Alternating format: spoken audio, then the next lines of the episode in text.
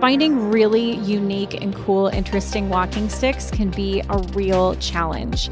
Cool Crutches has completely solved this problem. Mother and daughter duo Claire and Amelia got really passionate about creating unique, one of a kind canes and crutches after life threw them a huge curveball. Offering custom color choices and stunning, vibrant prints in both traditional walking canes as well as crutches, these babies are going to turn heads.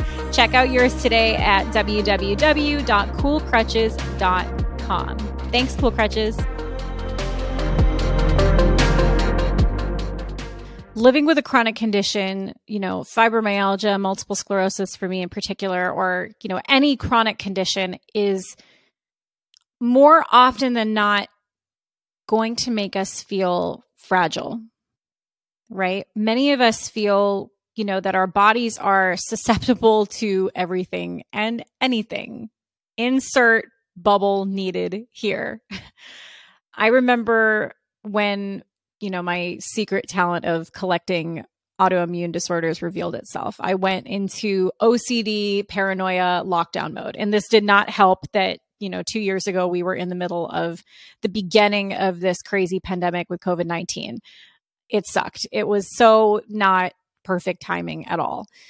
And it suddenly made sense why you know, even the tiniest cold could wreak havoc on my body or why the lightest impact would feel like I had just been hit with an 18 wheeler. Everything was hypersensitive. And I would do everything in my power to stay healthy, yet my body always had different plans. I was keen on, you know, trying to take the next new immune fighting trend to the point that if someone told me that drinking unicorn tears would help, I would be on the hunt for that majestic creature. Like, where can I find me one of those? That would have been my quest. But I started to feel like glass. Like nothing I did would keep me from breaking. Nobody revels in the reality of lost control at all. But what happens to your mind when you feel fragile? You wind up feeling weak. You wind up feeling weak. You feel less confident. And subconsciously, you're going to wind up falling into this victimist state of mind where you turn over power to your body. While, yes, our bodies have quite a bit of control over those of us living with a chronic illness, we tend to overlook the fact that our mind is also an extremely powerful and vital tool our bodies consistently and undoubtedly inform us when we're sick or in pain. Pain never fails to RSVP to the party. The signal gets sent to our brain where we consciously acknowledge the problem. Pain has checked hell yes to your party's invitation. Of course, acknowledging and moving on from it is one thing. Yet so many of us give the pain recognition, then invite it over for drinks and charcuterie. Why? Why are we doing this? We don't need pain hanging around all day in our bodies and our minds. So now I want to pass on the tools that I've been able to take that work for me. And I really, really hope that it works for you. Now I choose to recognize the pain, wave to it, say hi, say what up, what up, pain, what up, baby. And then I continue to do what I was doing. The longer I hang around in that space, the longer it's going to take me to recover. The longer I sit and have drinks and the cheese and the crackers and all that fancy, fancy dining things with the pain, the longer it's going to take me to recover from the pain. So humor me, humor me for a sec. Okay.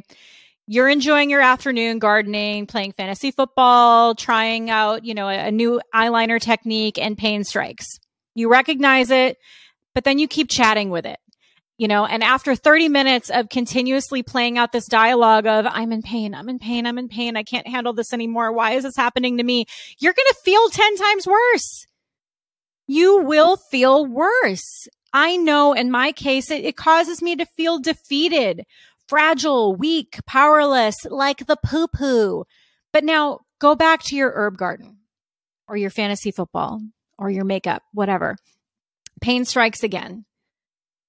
you recognize it, you say hello to it, and then you try to remember the way YouTube showed you how to plant basil correctly. the pain is still going to be there physically, but your mind is focused elsewhere, leaving you feeling more in control and ultimately more resilient of experiencing a physical effect that is traumatizing and daunting and exhausting. Would you invite people over this is a good one. I, I, I like this one, and I'm patting myself on the back for a second here in, in the most humble way possible. But I, I feel like this is an analogy that I hope many of you will understand. Would you invite people over that you can't stand to your house for an extended period of time? Would you? Is that the ideal situation? Are you going to say, oh gosh, I can't stand this person. They drive me absolutely nuts. Let's invite them over to the house for hours on end. No, you're not going to.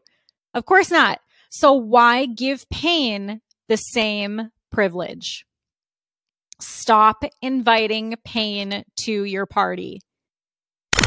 Thanks for listening to All the Odds with that crazy tattooed MS chick. What's her name again? Oh, right a hot MS.